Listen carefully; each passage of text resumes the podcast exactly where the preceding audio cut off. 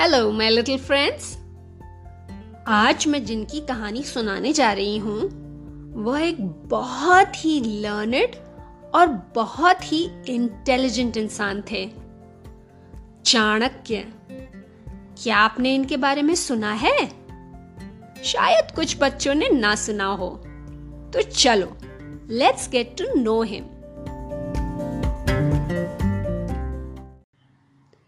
बहुत समय पहले की बात है। चाणक्य, जिनका नाम विष्णुगुप्त भी था, वह एक ब्राह्मण घर में जन्मे थे। और पता है, एक मज़ेदार किस्सा बताऊँ उनके बारे में? कहा जाता है कि जब वो जन्मे थे, तभी से उनके पूरे दांत थे। हाँ। बचपन से ही उनमें गजब की लीडरशिप क्वालिटी थी। वो बहुत ही नॉलेजेबल इंसान थे। उन्होंने अपनी शिक्षा तक्षशिला से पूरी की। उस समय भारत में तक्षशिला एक बहुत प्रसिद्ध, बहुत पॉपुलर स्कूल था, जहाँ हर सब्जेक्ट की पढ़ाई की जाती थी। And he was very good in studies और उन्होंने अलग अलग सब्जेक्ट्स में पढ़ाई की। जैसे इकोनॉमिक्स मेडिसिन पॉलिटिक्स एस्ट्रोलॉजी और बहुत सारे और। जब वह बड़े हुए तो उन्होंने तक्षशिला में पढ़ाना भी शुरू कर दिया।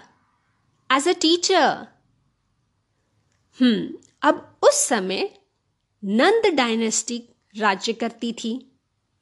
नंद के राजा का नाम था धनानंद। वह बहुत ही लालची और बहुत ही अभिमानी राजा था। जब धनानंद से चाणक्य मिले तो राजा ने चाणक्य का बहुत अपमान किया, उनका बहुत मज़ाक उड़ाया।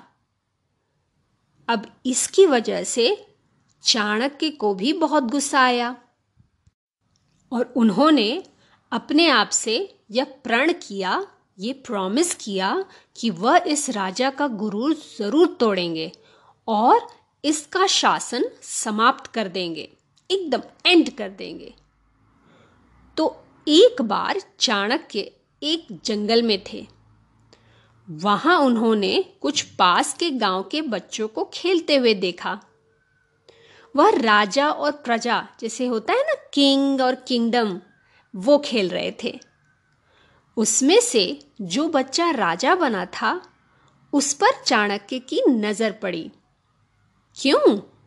क्योंकि वह बच्चा जिस तरह से राजा का रोल निभा रहा था, जो बातें कर रहा था, उन सबको देखकर चाणक्य को लगा कि अगर इस बच्चे को अच्छी शिक्षा दी जाए, अच्छे से पढ़ाया जाए, अच्छे से उसका गाइडेंस किया जाए तो इसमें महान राजा बनने के गुण हैं। इसके बाद उस बच्चे को चाणक्य ने अपने शरण में ले लिया। और पता है, उस बच्चे का नाम था चंद्रगुप्त मौर्य।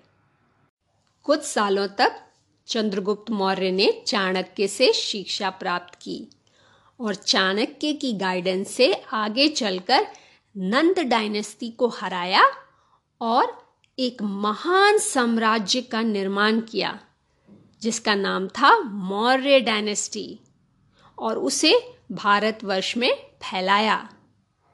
एक बड़े राज्य को स्थापित करने में और फैलाने में बहुत सूझबूझ, नीति और समझदारी की ज़रूरत पड़ती है, और चाणक्य ने चंद्रगुप्त को अपने चतुराई से, अपनी समझदारी से एक महान साम्राज्य का राजा बनाया। चाणक्य ने अपने जीवन काल में बहुत सारी रचनाएँ भी की हैं। अब इन रचनाओं को अगर आज भी पढ़ा जाए तो हमें इनकी एक एक लाइन से ज्ञान का भंडार प्राप्त हो सकता है। ज्ञान इंटेलिजेंट बनने का आधार है। एंड आई नो तुम सब क्लेवर और समझदार बनना चाहते हो, है ना?